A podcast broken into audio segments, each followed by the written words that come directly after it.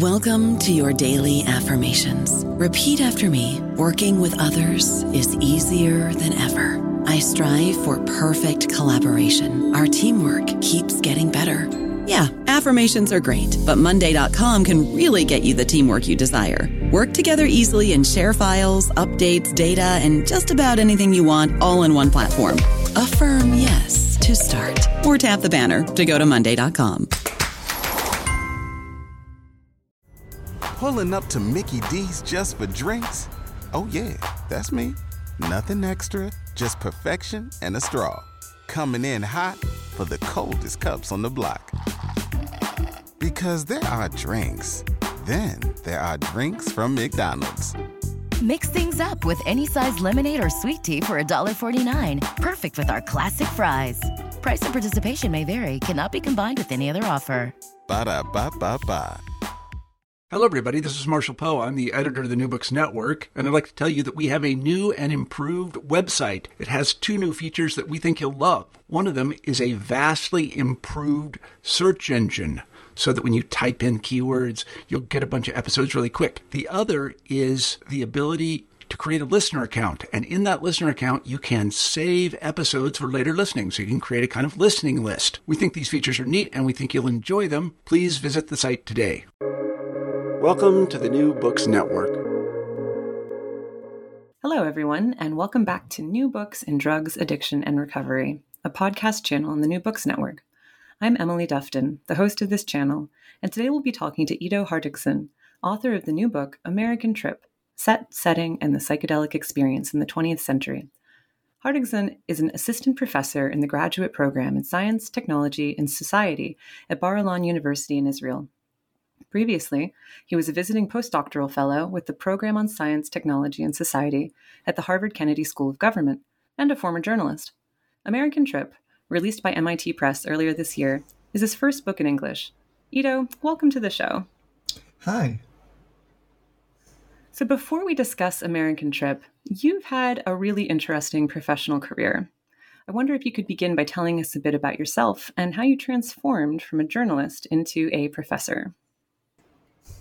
Right. So, um, I've worked as a journalist for many years, though I consider my first myself first of all a writer, and I've been writing ever since I was a kid, and um, then. Uh, over the years, uh, switching from writing fiction to writing nonfiction, first as a journalist, and then arriving uh, uh, in, or entering into the academy more seriously, I ended up getting really involved in the subject of psychedelics, uh, both as a scholar as well as uh, an activist in this field and an artist. I've had uh, several uh, projects that I've started over the years uh, psychedelic video museum online, um, psychedelic magazine that I've edited.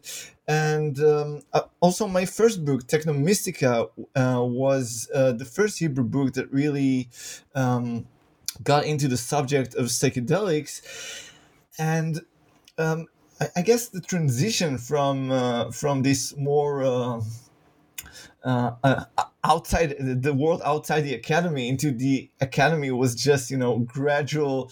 As I was writing my dissertation and going on uh, on that path. And I think it, it's a transition that I find is is both could be frustrating at times when you need to give up some of the liberties that you have as a as a thinker and as a writer when you're outside the academy. But then on the other hand, it also allowed me uh, to go much deeper than I would have otherwise uh, in this research of the history and the theory of, of psychedelics, which is uh, something that I'm very grateful for. In that sense, uh, I think for all the um, criti- criticism that uh, many of us have at times uh, about the academy, uh, that's some kind of gift that uh, that it does give you the opportunity to really enter and dive deep into intellectual subjects that I'm, I'm very grateful for. That's fascinating. So, so you've clearly been interested in studying psychedelics and psychedelia for a long time. were you always interested in American uh, experiences with psychedelics, or were you focusing on the ex- Israeli experience as well? um, so basically, I've started out with this. Um, with this whole project uh, trying to prove some kind of theory in the field of science technology and society studies which is a theory that's called uh, social construction of technology. And it's about how society shapes technologies. And it seemed to me uh, thinking about the case of of LSD uh, in the mid 20th century United States that that was really the uh, ideal or uh, example or instance to to uh, take this this model, um, a- apply it for the case of psychedelics, and also extend it to show that psychedelics are really this kind of uh, quite unique technology that acts differently, that can expand and uh, on this model and um, add new intricacies into it. So so. Uh, the, American story was uh, was something that uh, was for this reason first very interesting to me. But then uh, at the same time, you know, uh, I've always been fascinated. Uh, by American culture and particularly take it with the 1960s decade and the different ideas and movements uh, of that time. So, you know, ever since I was a kid. So, this kind of project really allowed me to dive into that world uh, and i ended up uh, through it kind of reliving the the 1960s on uh, maybe textually only but in a sense uh, it was the um, the coming uh, uh, the coming together of uh, or uh, the realization of a dream of, of living in the 60s that I've had uh, for for many years in, in my life. And it, it's funny you should mention by the way the, the Israeli psychedelic experience because uh, right now one of the um, um, offshoots of this whole project is that I think the world is, is becoming more and more interested in these questions of psychedelics and culture and of also looking beyond the American perspective. So this book kind of provides a, an American perspective on the on, on psychedelia, uh, of, of course adding to many other works that um, use an American perspective. But right now I'm actually uh, in the process of writing a history of Israeli psychedelia. So I'm mm. kind of uh, going through the process of you know starting to uh, being part of a, a, larger project that I'm think I think um, other people are also getting into now of producing the, these more uh, nationally oriented histories uh, of psychedelia uh, that are much in line of what I try to do in the book. Well, that's that's fascinating, and it leads you know, right perfectly into my next question, which was to to unpack your title. Uh, why why is this an American trip? Uh, as you just said, you're writing a new work on the history of Israeli psychedelia. Uh, psychedelics are used worldwide, aren't they? So, so why focus specifically on an American trip? So right, sure. I mean, psychedelics are used worldwide and have been used uh, worldwide for uh, for uh, uh, centuries and millennia. Uh, but one of the key ideas in the book is the idea that the psychedelic experience is highly malleable and that the effects of psychedelics are deeply shaped by the culture they're embedded in. So it's difficult to speak of a universal psychedelic experience. Uh, and that's one of the ways in which the, the book kind of challenges some of the common wisdoms, I think, or, or some of the assumptions that exist around psychedelics, around this idea of the, the psychedelic experience, uh, this kind of, um, of universal uh, entity, uh, objective entity that exists in the world. And what I try to show in the in the book, also by comparing the American experience to experiences from other cultures, um, is how uh, each culture and each subculture tends to produce its own kind of psychedelic experience with distinct features. So the American psychedelic experience uh, is different from the French uh, trip or from the Shipibo trip uh, or from the Israeli trip. And um, and even the American uh, trip, the American psychedelic experience, tends to shift and change uh, with the decades, and and so uh, this is why the book is primarily dedicated to the case of uh, psychedelics in the mid 20th century, and it's trying to create a sort of um, relativization of the psychedelic experience, or just um, uh, trying to show that we need to speak about uh, psychedelic experience as something that's also embedded in its time and place, and and and that's why it's it's called American Trip. Mm-hmm. And, and, let me Excellent. add to that uh, um, that that uh, the, the idea of the American Trip was also also based on this one uh, recurring uh, notion that you read across many of the uh, discussions about the 1960s decade this idea that the american society had this uh, the 1960s were like this sort of trip and that the mm. entire american society went through this experience uh, in the 1960s that was very dramatic very intensive very intense that was much like a trip uh, and uh, so i try to uh, look at this uh, idea, take it literally, take it seriously in the book, and ask uh, what kind of trip was that? How did the uh, did the did the external factors shape that trip, and and and really uh, kind of give a, I would say kind of a biography of that collective trip of the American trip of the 60s. That's that maybe the most iconic trip in the history of psychedelia. Mm, isn't that great? I love it when when authors find the perfect title for their work that that essentially summarizes everything that it is they're trying to to grapple with in their work. And I think American Trip is an ideal title for this work. And it's so nice to to hear you really unpack it and and tell tell us exactly what you're referring to, the multitude of things that you're referring to with these two little words. Um, but your subtitle is also really interesting. So, your subtitle is Set Setting and the Psychedelic Experience in the 20th Century. You've already talked quite a bit about uh, the 20th century aspect of this. You're focusing primarily on the 60s, although um, you talk about the 1950s as well. But before we talk more about time, there are those two words, set and setting. I was wondering if you could tell us what you mean by set and setting and why these concepts are so important when you're discussing the psychedelic experience.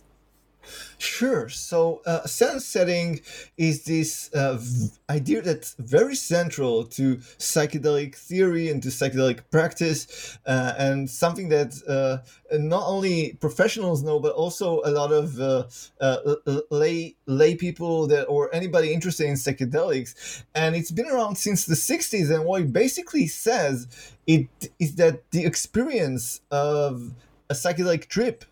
Um, depends first and foremost on two types of factors. Uh, first on the set, and that's all of the internal psychological factors like the expectation, the intention, uh, the mood of the person when they're going into the experience. And then the second type, uh, second kind of factors are uh, the setting, and that refers to all the environmental factors like where you are, who you're with, uh, what your culture tells you about these experiences and so, uh, based on these kinds of contextual factors, the experience can go in many different directions and radically different directions. So, the, uh, the psychedelic experience, for this reason, can be uh, extremely beautiful or, or extremely harrowing, scary, uh, scarring. It can be heavenly, it can be hellish, and that depends on the kind of context that you that you have for for the experience. And of course, context is always important uh, to whatever experience we have in the world. Uh, ex- our expectations and intentions and the social environment are always important, no matter uh, where we go. But uh, they tend to be even more crucial in the case of psychedelics because, uh, and that's a key key. Um, point about psychedelics this idea that uh, the, the word psychedelic actually means um, uh, mind manifesting, right? That's the translation. And you have this idea mm-hmm. of psychedelics as amplifiers of, of experience. So um, they're they're kind of uh, they, they have this tendency to intensify the experience. So in that state, uh, all of these contextual factors uh, become enlarged and they become much more crucial. So that really uh, any passing anxiety can become uh, full blown paranoia, or otherwise uh, just a, a, pleasant view can become wholly uh, um, ecstatic or epiph- epiphanous experience. And in the case of psychiatric research of the mid 20th century, uh, you really see how that came into place and uh, how different groups worked under different kinds of, of sets and settings really produced very different kinds of results. And you had, for example, one uh, some groups of researchers that were working under the idea that these drugs produce psychosis, and uh, they were giving them to people uh, with um, and telling them, you know, you, you will take this drug and you will go mad for a couple of hours, and and these people had yeah, and not not the best kind of uh, introduction uh, before going into uh, before taking a drug, generally, yeah. and um, and you know, and they, they would have this experience uh, in a in a hospital room, and you know, surrounded by uh, by um, psychiatrists or, or, or, people that they don't know that often behaved uh, quite impersonally. They would have to uh, go through these very exhausting batteries of tests. So obviously, a lot of these people had uh, really awful experiences, and and this uh, then uh, shaped the kinds of uh, conclusions that these researchers were uh, were making about these substances while, while actually these were just reflections of the kinds of, of environments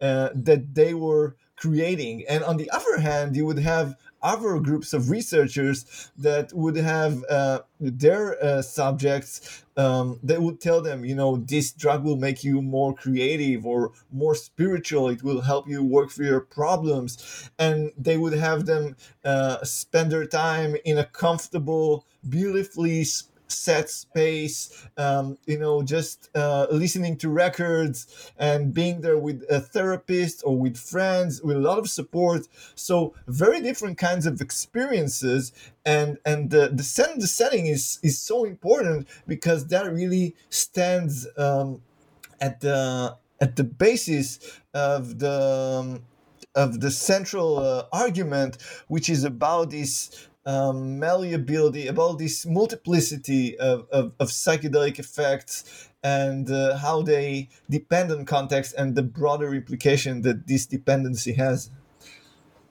Yeah, absolutely. The the the context and the power of suggestion seem uh, so important and so powerful uh, when discussing the psychedelic experience.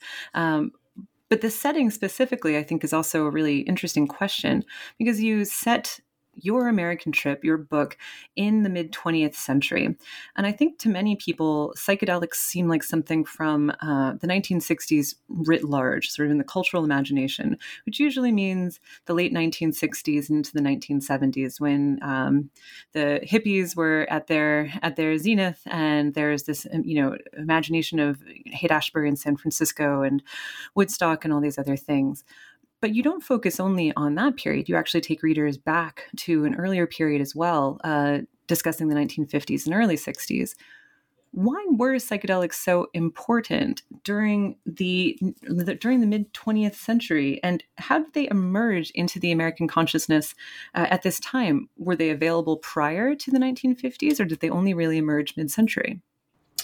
Right. So, uh, you know, I focus on the on, uh, on the 1950s and 60s. Psychedelics became more uh, culturally present, I guess, in the ni- uh, late 1960s and early 1970s. But the story of uh, psychedelic research and really the moment in which these drugs made made their advent or into uh, the culture and into uh, into science and where there uh, very diverse types of potentialities became uh, became known was already in the 1950s, which was the really the heyday of, of psychedelic research, the 1950s and the early days, uh, the early 1960s, because uh, later on, actually, by the time that these things really got um, to become more popular and more um, why, more popularized and uh, publicized, they were already kind of uh,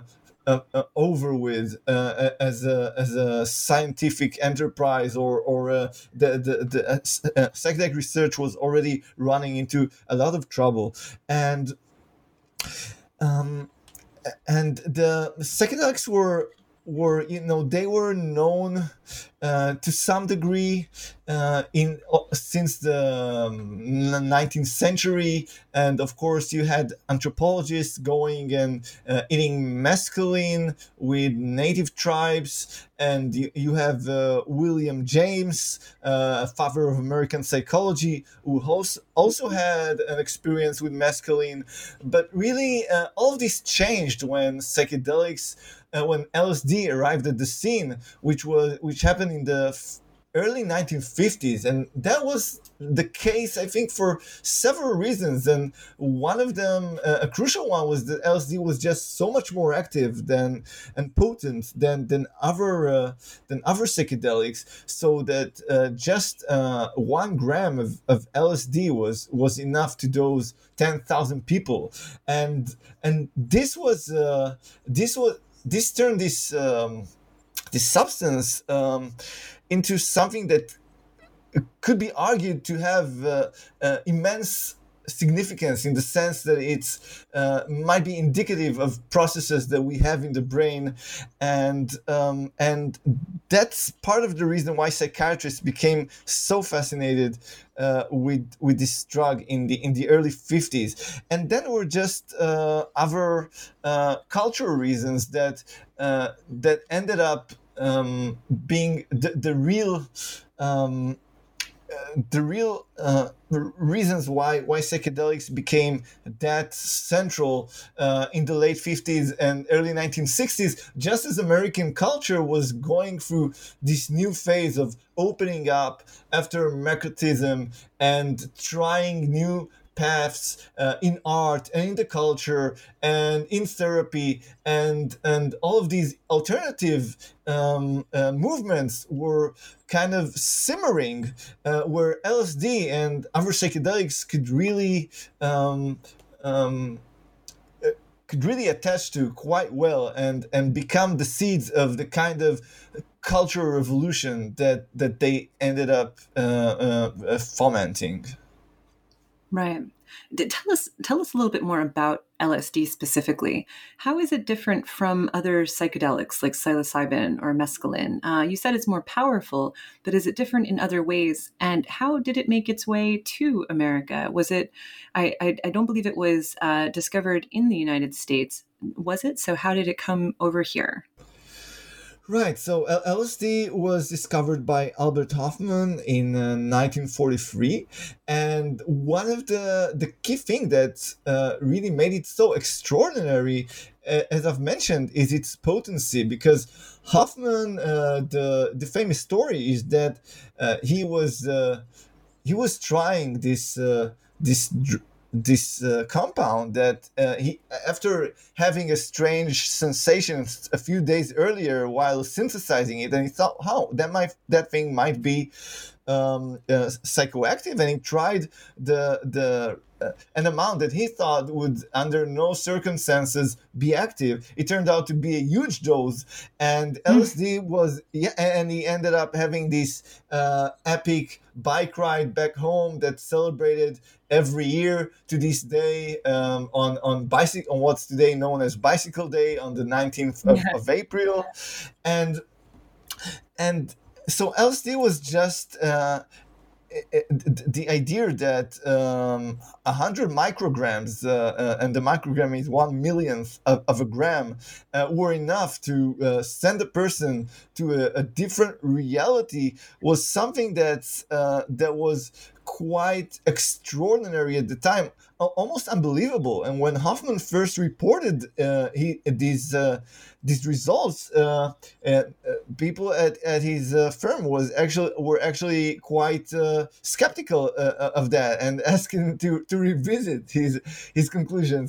Um, and and as I said, the, the idea that the, the thing that made LSD as as um, as interesting and as radical uh, as it was uh, thought to be was that uh, it was thought as uh, psychosis mimicking agent as a psychotomimetic, something that induces psychosis. And psychiatrists had this idea for a long time that you have um, that psychosis might be caused by some kinds of, of mental um, of a psychochemical imbalance or some kind of of uh, substance being that's being secreted by the brain. But with mescaline, for instance, there was uh, this this hypothesis could never really take off because uh, mescaline was only active above a certain range that you should have been able to find in the brain of a patient after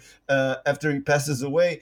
Uh, so so in that sense. Um, you could argue that uh, if we don't find it there, then it's probably false. But with LSD, the idea was that uh, the, uh, if if such minuscule amounts of this substance are enough to cause what people then considers as uh, psychosis inducing effects, then really um, this drug could be the uh, the key to unlocking the secrets of psychosis. And if we could experimentally produce psychosis, then we might also be able to uh, to learn how to to stop it, to how to neutral uh, to neutralize these kinds of substances and solve the the the whole uh, problem of, of schizophrenia and psychosis, which was the original uh, promise uh, that people saw in LSD in the early days of LSD research.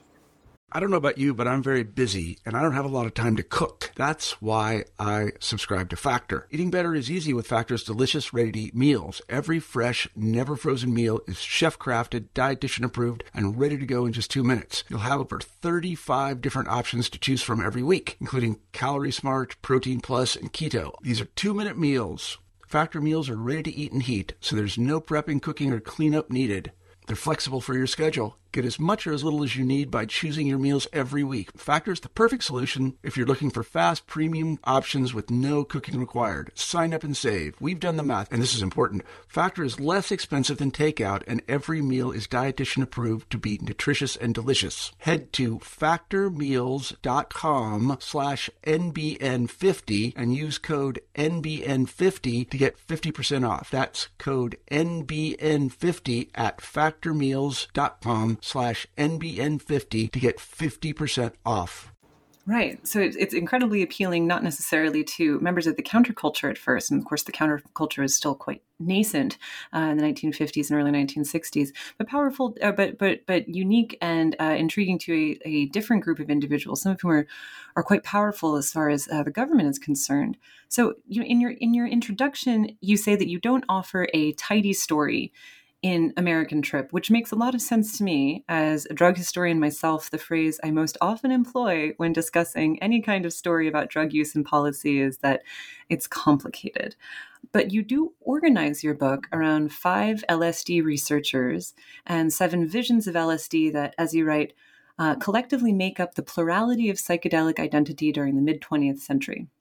Now, I already knew some of these five people, like Timothy Leary, but others were new to me. So, who are the five people that you write about, and why did you choose them? Right, so uh, there are five main figures, as you said, and they're kind of overlapping with the different schools, the seven schools of, uh, of LSD research that I, I look at in the book. And, um, you know, uh, choosing to have these uh, these figures to really uh, have something to uh, identify with or really uh, look closer on and and having some kind of uh, an exam- a live example of these kinds of uh, cultural tendencies and trends was something that that helped uh, bring more uh, depth and and just the the possibility of uh, of of uh, just humanization to, to the story. And each of these of these figures is, is quite uh, quite different from, from the rest. So the first one is uh, Max Rinkel, who was a German psychiatrist who emigrated to the U.S. and became the first investigator to work with LSD in the states, and he pushed that idea of uh, LSD as a psychotomimetic compound, uh, as I mentioned, uh, a compound that induces psychosis, and and so uh, he had uh, a tremendous impact on that whole movement, the experimental psychosis movement. And although this kind, and he was also important in his, uh, in being one among the first that to write about the importance of extra pharmacological factors in shaping the effects of LSD or of sense setting, though he didn't call it that, and he didn't uh, really take his conclusions to the last point of realizing how he himself was actually shaping the effects of of LSD as he was conducting his, his experiments, and and that's why he eventually uh, did fall into the trap of of identifying LSD as an essentially psychotomimetic drug without realizing that that it's it's a broader story than that. Um, the second researcher I, I look at is uh, Sidney Cohen, who was a psychiatrist at UCLA School of Medicine, and he became intrigued about psychedelics after having an experience with LSD and finding that it actually did not have the kind of effect that he was expecting, which was uh, he, he came into the experience expecting a psychotomimetic uh, experience. So he was expecting to have this harrowing experience of psychosis, but um, it turned out to be something very different and quite beautiful. So uh, that made him curious, and he started to run studies on LSD, uh, trying to find out if it could have a therapeutic effect. And this is where my third figure enters, which is Betty Eisner, who was a psychologist that uh, Cohen invited into his team and put in charge of optimizing the set and the setting in his uh, experiments in order to to achieve the the best results. And it it was um, it was really nice also to to write about Eisner because she's not a very well known figure uh, but she actually she's one of the earliest researchers to write about the idea of using um, contextual elements or uh, an, a setting to optimize psychedelic experiences. And in that sense she's kind of a mother figure to a lot of uh, what later came on in the world of, of uh, psychedelic therapy and to this day. And she was also uh, an only woman in the world of, of, of men. And in, in many of these conferences uh, you know you would have these uh, uh, 30 uh, males in, in the picture and, and, and betty eisner as the only one. So it, it was um, so it was n- nice to uh, kind of uh, r- redeem her story and and and show how also uh, the uh, the very um, significant influence that she also had on this development of the uh, idea of sense setting. Right, replacing that pioneer back into the story. I think that's an incredibly uh, important uh, contribution that this book makes. So, as a woman, I appreciate your story. You're telling the story of Betty Eisner and putting her back into the tale. and, and and and the interesting thing also in I mean when I'm looking at Cohen and and Eisner and they're two separate figures though they're involved in the same kind of research but they eventually part ways uh, and and this parting of ways is also interesting in a way because Eisner became more and more enthused with psychedelics, uh, with spiritual ideas like cosmic consciousness and reincarnations, while Cohen at the same time became increasingly critical of psychedelic research and, and published some of the most influential early papers on the risks of, of psychedelics. So they eventually uh, uh, went uh, separate ways. Um, and then I have the uh, uh, as a fourth figure, uh, I have the figure of, of Timothy Leary, who, who's of course uh, much better known than all of my other figures, and uh, he was a Harvard psychology professor that became interested in, in psychedelics and quickly became immersed in the in this world and became this kind of uh, LSD evangelist that got kicked out of Harvard, had run ins with the law, and uh, eventually became a symbol for the entire psychedelic counterculture and also a scapegoat for not only for the American government, but to this day to uh, psychedelic scientists and his and, mm. and that that often uh, uh, you know blame him for for the entire um, uh, for, for the entire sad tale of what happened to to psychedelic research uh, later on, which is often blamed on on Leary and his very uh, extravagant and and flamboyant uh, uh, character and behavior. Um, yes and and then the the the, the fourth uh, the the the fifth figure the fifth and last one is uh, is Myron Stolaroff who was a very successful electrical engineer uh, with an interest in personal development and he became interested in LSD in the early 1960s. He founded the International Foundation of Advanced Studies, which worked uh, from Palo Alto, uh, that in, in the area that later became known as Silicon Valley. And that whole chapter is called uh, "Psychedelics Go to Silicon Valley," and it's mm. about uh, the use of psychedelics for. Um, for technological innovation.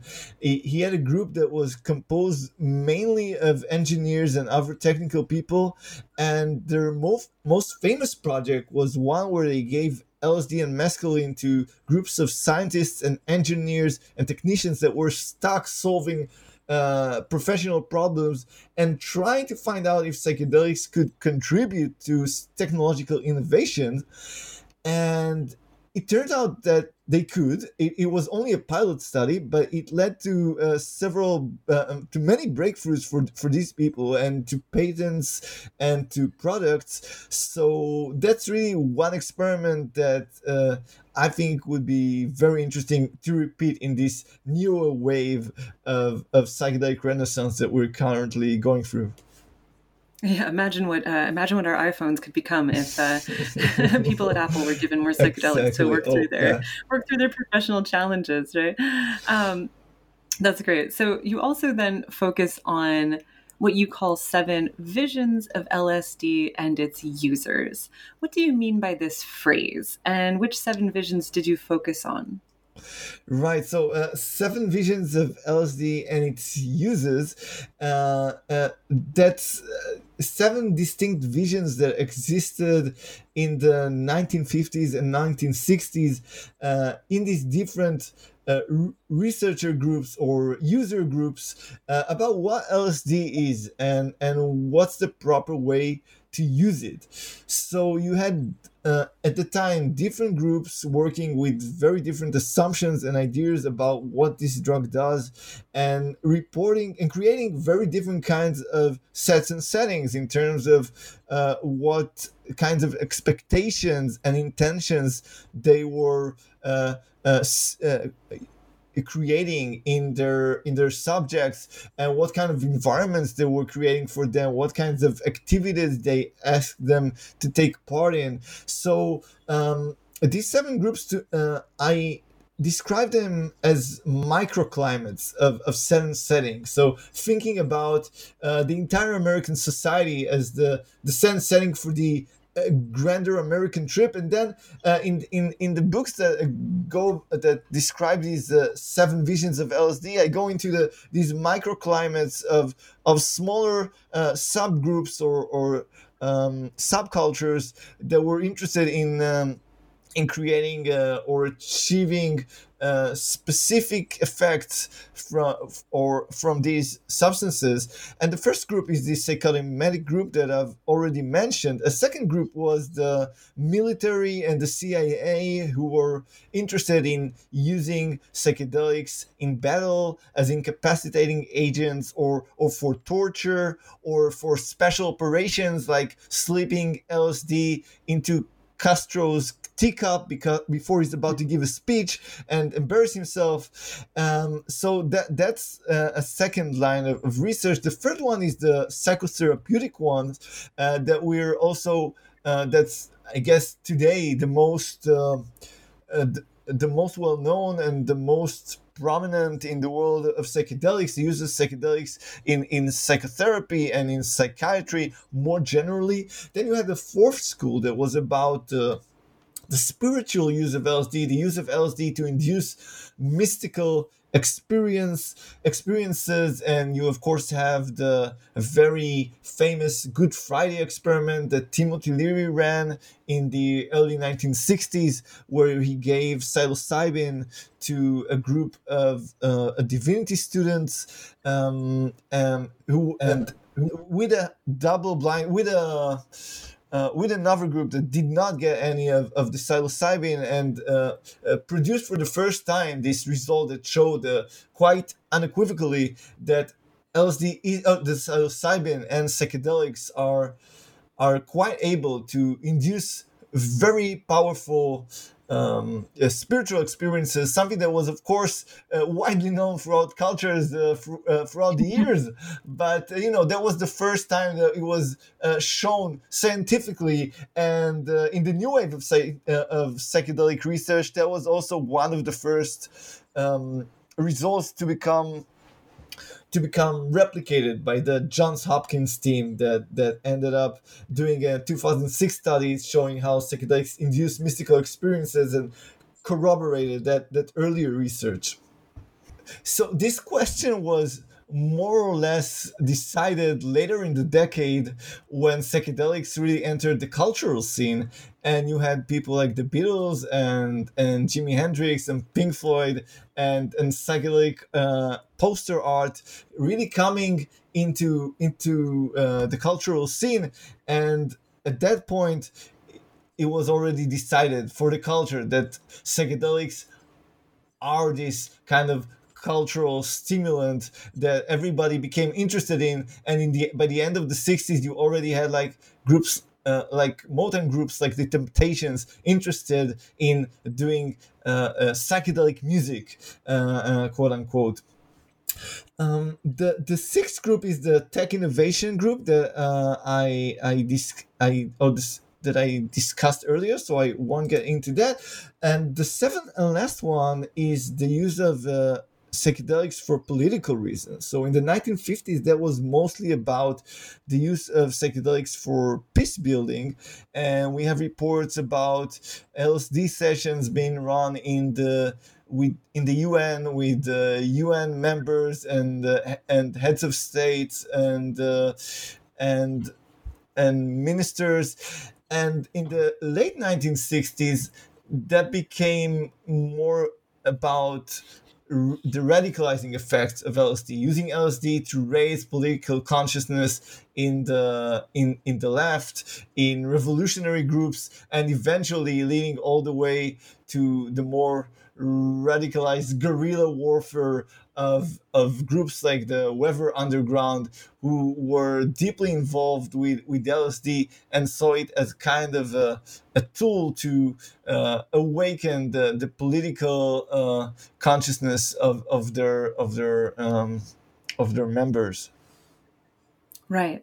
I feel like there's there's a growing understanding uh, in some realms of the role that LSD has played on a governmental level. Uh, for example, I feel like Americans have a growing understanding of the MK Ultra experiments uh, in the 1960s, and uh, I'm thinking too of Stephen Kinzer's new book, um, Poisoner in Chief, which is about Sidney Gottlieb and the CIA's search for mind control. So we're starting to understand a little bit more about the interest the federal government and the military had in this substance, uh, and for for kind of a one might one might say you know somewhat suggestive uses uh, but your book i feel like does a, a, really nice job of expanding our understanding of how these visions of lsd what it could do what it could achieve was used for both nefarious and, and very powerful uh, and oftentimes very positive uh, outcomes as well.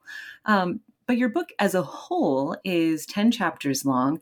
And as you're kind of going through those seven visions, uh, they line up um, in some ways with the with the first seven chapters, which sort of provide a historical overview, moving through LSD research in the 50s and 60s and exploring the role that set and setting played in each of these instances. But in your last three chapters, you also analyze the ways in which LSD interacts with American society. Uh, you say that there is a deep sense of cultural embeddedness of psychedelics. I really, I really like that phrase, and that these drugs have a culturally dependent nature. So, what do you mean by the cultural embeddedness of psychedelics? Uh, how have psychedelics like LSD interacted with American society, and how does American society interact, or has it interacted with with psychedelics? Right. So when you look at the story of, of psychedelics in the in the 1960s, you can see that a lot of the um, of the things that LSD and psychedelics were assumed to do and a lot of the qualities that were ascribed to them were actually in a sense uh, a reflection of the preoccupations of american society at the time and of different cultural trends that just became kind of attached to the story of psychedelics. So for example um, in the 1960s, the psychedelic experience was highly sexualized, and you had people like Timothy Leary telling readers of Playboy that a woman on LSD will have hundreds of orgasms in, in one session. And, and you had uh, these uh, books like The Sexual Paradise of LSD, and you had this general idea that LSD opens the gate to a new world of, of liberated polymorphous sexuality of the kind that writers like uh, Marcuse, Herbert Marcuse, were talking about a multidimensional sexuality, uh, a kind of utopian eroticism. Um, so. Uh, when you look at it from a cross-cultural perspective, you find that really um, it does th- this kind of um, of assumption about psychedelics being sexual enhancers is quite foreign to to a lot of the uh, the traditional uses of psychedelics. In, in shamanic uh, uses uh, sex is a big no-no and um, actually you're supposed to be sexually abstinent for a very long time to to get anywhere with your initiation with, with psychedelics and you can see that actually uh, the whole uh, sexual uh, connection was really related to uh, the sexual revolution of the 1960s and to the fact that uh, psychedelics were mostly used by these very young people that were into free love and and right. Th- though that became later assumed to be uh, or at the time it was assumed uh, to be uh, quite a central aspect of the of the effects of these drugs. And and and um, and uh, you, you can see that in, in other instances. Uh, for example, uh, psychedelics were thought to be something that uh, makes you question authority, that makes you think for yourself, um, and uh, that that are uh, that make people instinctively rebellious and anti-war, anti-money, anti. Um, anti-psychiatry, anti-whatever, and and this is one of the of uh, the oft repeated uh, maxims of psychedelic culture. And Terence McKenna, who was uh, one of the uh, leading uh, psychedelic thinkers of, of the 80s and 90s, he, he said it best when he said, you know, if uh, it doesn't matter if you're a Hasidic rabbi or a Marxist Leninist or a rationalist scientist, psychedelics will make you question your worldview. And and then and then you look at, at these other societies uh, where psychedelics are used traditionally and and you find that actually their psychedelics are not used to uh, question or destabilize social norms, but on the contrary, they're, they're used to instill the values of, of the society and to enhance the social cohesion. So they don't enhance the generation gap, uh, they're seen as a generational bridge. And uh, they're not a countercultural technology, they're a pro cultural technology. And the reason that they became so associated with this rebelliousness, individualism, in the in American society of the mid 20th century was really again uh, because of this whole phenomena of the counterculture that became associated with psychedelics and that was uh, so much about this non-conformism. So those are just uh, two examples of ways in which uh, these broader cultural trends uh, intervened to kind of shape how people approached and thought about these these substances in ways that later also changed the, the experience of the experiences of people change the expectations the intentions and, and the kind of uh, the whole scene and uh, and discourse around these agents Right. It's it's like uh, it's the, the question of the chicken and the egg in the 1960s. What came first, LSD or anti-authoritarian attitudes? Absolutely. And you know, both were sort of feeding off of each other and and and um, emboldening each other. That's fascinating. Um, one of the other arguments that you make is that the role of set and setting should be considered when making drug policy. And I think this is a really really intriguing idea. How could America craft better drug laws with these concepts in mind? Right. So one of the of the stories that I I uh, that I talk about in the book is the uh, it's based on a paper by this uh, sociologist Richard Bunce, uh, published in the 1970s, where where Bunce uh, looked at the at the at the growing rate of, of bad trips in the late 1960s, and he argued that that had to do with this environment of paranoia and a deep suspicion of, of, psychedel- of psychedelics that the American government was uh, was uh, advocating or, or supporting at the time. And so we can see that uh, these kinds of uh, anti-drug campaigns or um, the kinds of uh, attitudes that governments and society at large uh, creates around mind altering experiences can really have a deep influence about how people approach these uh, these substances. And again it's very it's very different if you approach them from uh, from a Western perspective of I don't know getting hammered or just uh, trying to w- w- wipe out your brain. I'm, I'm giving these very uh, extreme examples, but of course, uh, Western society has had a very troubled relationship with with mind altering experiences, and it, it and it achieves very different kinds of results than say hmm. the kinds of experiences that people have often in in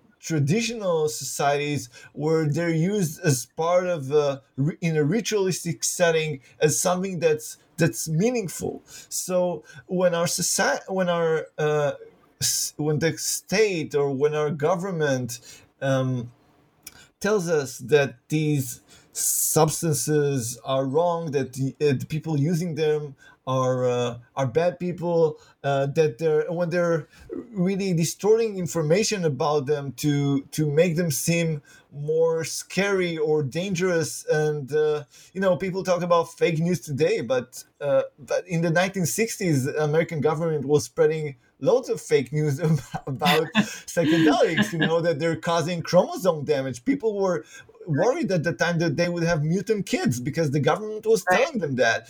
And and that it fries their brain and and all sorts of stuff. So when you have all of these things and uh, and they're actually causing real harm. So i would argue that um, rather than going on this uh, anti-drug uh, crusades that actually end up creating these uh, fear-based environments where people uh, are much likelier to experience uh, anxiety and experience um, just distress uh, we, we do better uh, if we want to minimize harms and maybe even maximize benefits. If we think about the kinds of tools that we give to people in our society. And think about drug education uh, real drug education in the sense of teaching people about the effects the the dangers and the potential benefits or or, or just you know the, the also the the the real uh, the the positive sides because uh, there are some positive uh, effects that the drugs have otherwise people won't, won't wouldn't use them so mm-hmm. so if if if people got an honest kind of, of education that really allowed them to approach uh, psychoactive substances in a way that's uh, that's more fruitful and not based on uh, just on kind of um, state produced uh, fear and and ignorance. well, I wish I had confidence to to say that the American government would not produce uh, anti-drug propaganda, but um, I don't I don't know if I don't know if that'll ever be the case. But there are certain areas in the US that do seem to be um, uh, listening to your argument. Uh, Denver, Colorado had decriminalized the possession of uh, psilocybin mushrooms um, a year or two ago. Uh, listeners can can give me the exact date uh, later in their comments, but where I live in Washington, D.C., um, we're actually letting residents vote on decriminalizing the possession of um, what are referred to as psychedelic plant medicines next week uh, during the presidential election on November 3rd. Up the street in Baltimore uh, at Johns Hopkins University, researchers are studying the very positive and beneficial effects of psychedelics on treating things like PTSD and depression. So, what are your thoughts on this renewed interest in the medical benefits of psychedelia and what can the history of the 1960s tell us about our current moment? Can it can it warn us away from anything and can it direct us in the right direction? Right. So, um, first of all, it, it's it's an incredible uh, moment to be alive these days. As, as, as somebody interested in, in, psychedelics or as a psychedelic researcher, because really uh, everything that's happening today is kind of science fiction to anyone that was interested in these uh, in these agents uh, 15 or 20 years ago uh, there was just nowhere on the horizon that uh, these things would come back from being a complete taboo uh, uh, right. blamed for all the evils of the world into becoming something that the FDA designates as breakthrough treatment and that receives um, investor interest and that's being publicized very positively across the the press and um, and really the the medicalized um, uh, the medicalization of, of psychedelics definitely uh, helped a great deal uh, and in in achieving that uh, new status and uh, psychedelic research in that sense followed maybe uh, on the footsteps of the medicalization of, of uh, cannabis and how that also changed um, public approach to uh, to marijuana. Um, Yes, and, the history does seem. I, I, noticed that when I was reading your book. I thought the history of medical marijuana in the 1990s uh, seems very um, parallel to the medicalization of psychedelics today and how that it has um, increased the social embrace of these drugs now that they are no longer considered anathema but, but potential panaceas for uh, problems and diseases and illnesses and traumas that otherwise don't have uh, really effective medications. We're going back right. to essentially these plant medicines that right. that had been, as you said, 20 years ago, 30 years ago, were considered the boogeymen of American culture. That they were they were responsible for everything wrong that had gone on, and now we're looking at these substances as potential uh, benefits and, and healers for problems that we, we don't otherwise know how to address. It is a fascinating transformation that is led uh, by recognition of the, the medical benefits that had been so long denied for decades. Absolutely, absolutely.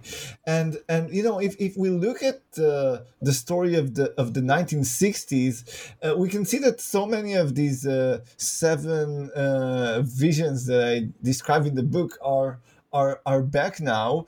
And you know it started with the medicalized but we also have more and more interest in the the creative side also the the technical side, the psychotic research is, is still active. And we have uh, these days uh, research going on here in Israel, for example, of uh, bringing together Israelis and Palestinians to drink ayahuasca. So we also have uh, the, the wow. political aspect. Yeah. So, uh, oh, except, wow. except for the CIA, I think everybody are back on board. And uh, I don't know about the CIA. Maybe there too, but they're not letting anyone know. Um, There'll be a book about it in 50 years. Well, then, then we'll know. very possible. Uh, uh, but I, I, think that um, at the same time, we're also seeing new strains of, of discussions and and roles uh, that uh, that are appearing, and uh, you know, and ways in which psychedelics also reflect the current set and setting. So Uh, there's a lot more talk of using psychedelics to increase everyday functioning and productivity, such as in the discourse about microdosing in the office by uh, people in creative uh, industry and so on and so forth. Um, there's uh, a lot more discussions around the subject of, of identity, which is quite um, of course, uh, in, in tune with, with, the times and with the concerns and, and discourse of, of our time. And there's also a lot of concern about the commercialization of, of this culture and the co optation of psychedelia by corporations. Uh, that's quite. Um, also uh, th- that's arriving together with concerns about medicalization and the um, and the the concern that uh, the medical uh, vision wants to kind of overrun the, the other ones or or uh, or that we that there's there's a risk that it might overrun the other potentialities. And that's really for me this this book is in a sense a love song to LSD and its plurality of possibilities and and its multiplicity.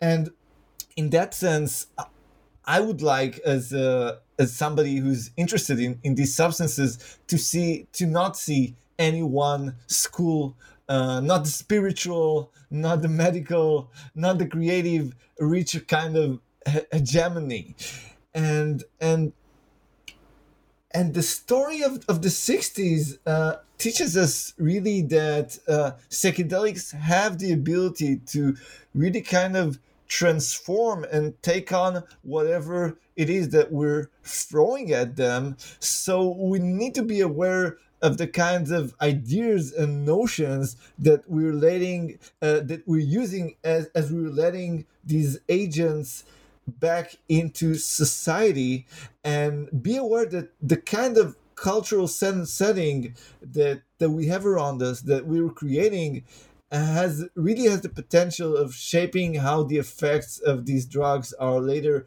manifested in the society. So it's a call basically for self-reflection, also on a, a social and cultural level, uh, about not just uh, uh, taking these uh, these uh, agents as um, you, you, know as uh, um, already. sorry about that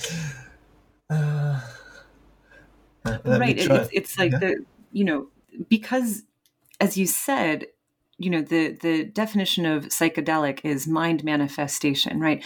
If we if psychedelics reveal what is already inside of us uh, we have to be somewhat careful if we're going to open this pandora's box because we have to be aware of we, we should probably know before going into it too deep what, what it is that we're going to find.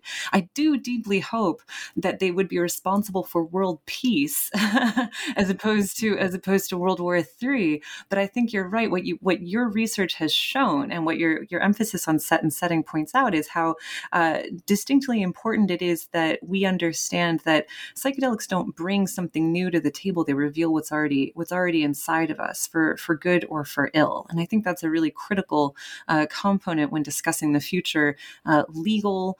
Uh, spiritual, artistic, and medical understandings of how we use these drugs.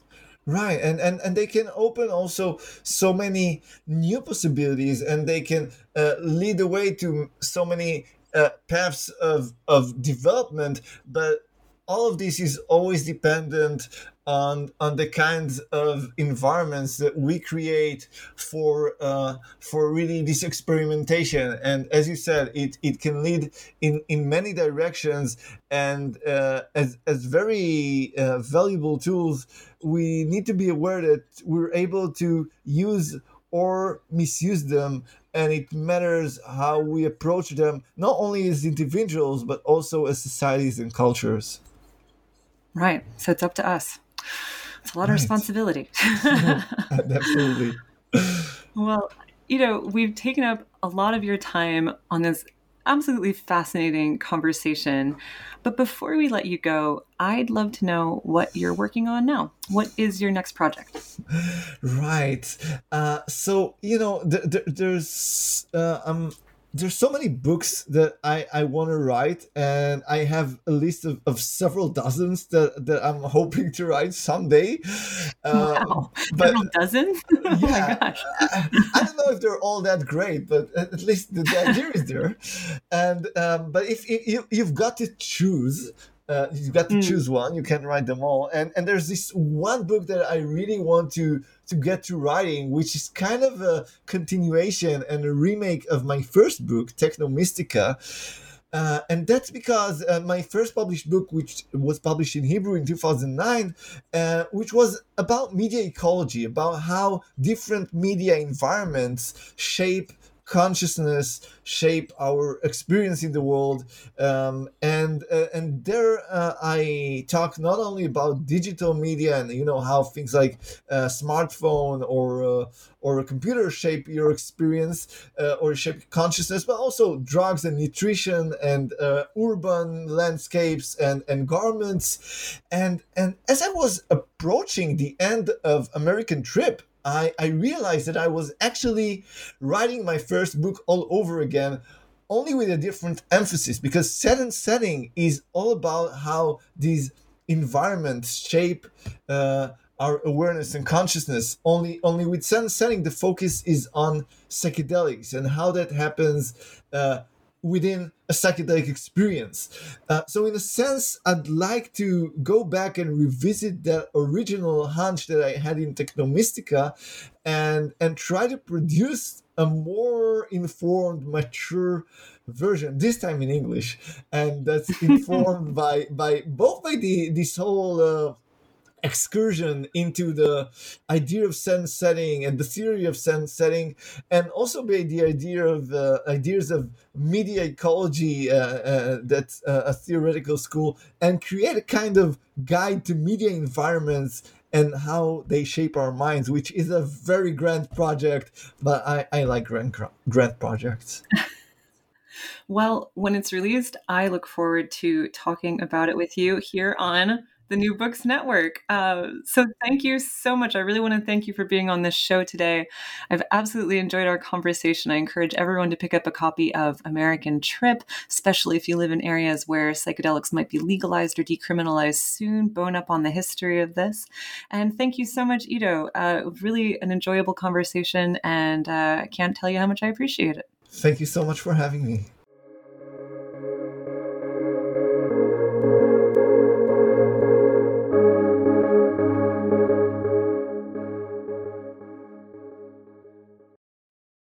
Lucky Land Casino asking people what's the weirdest place you've gotten lucky? Lucky? In line at the deli, I guess? Aha, in my dentist's office.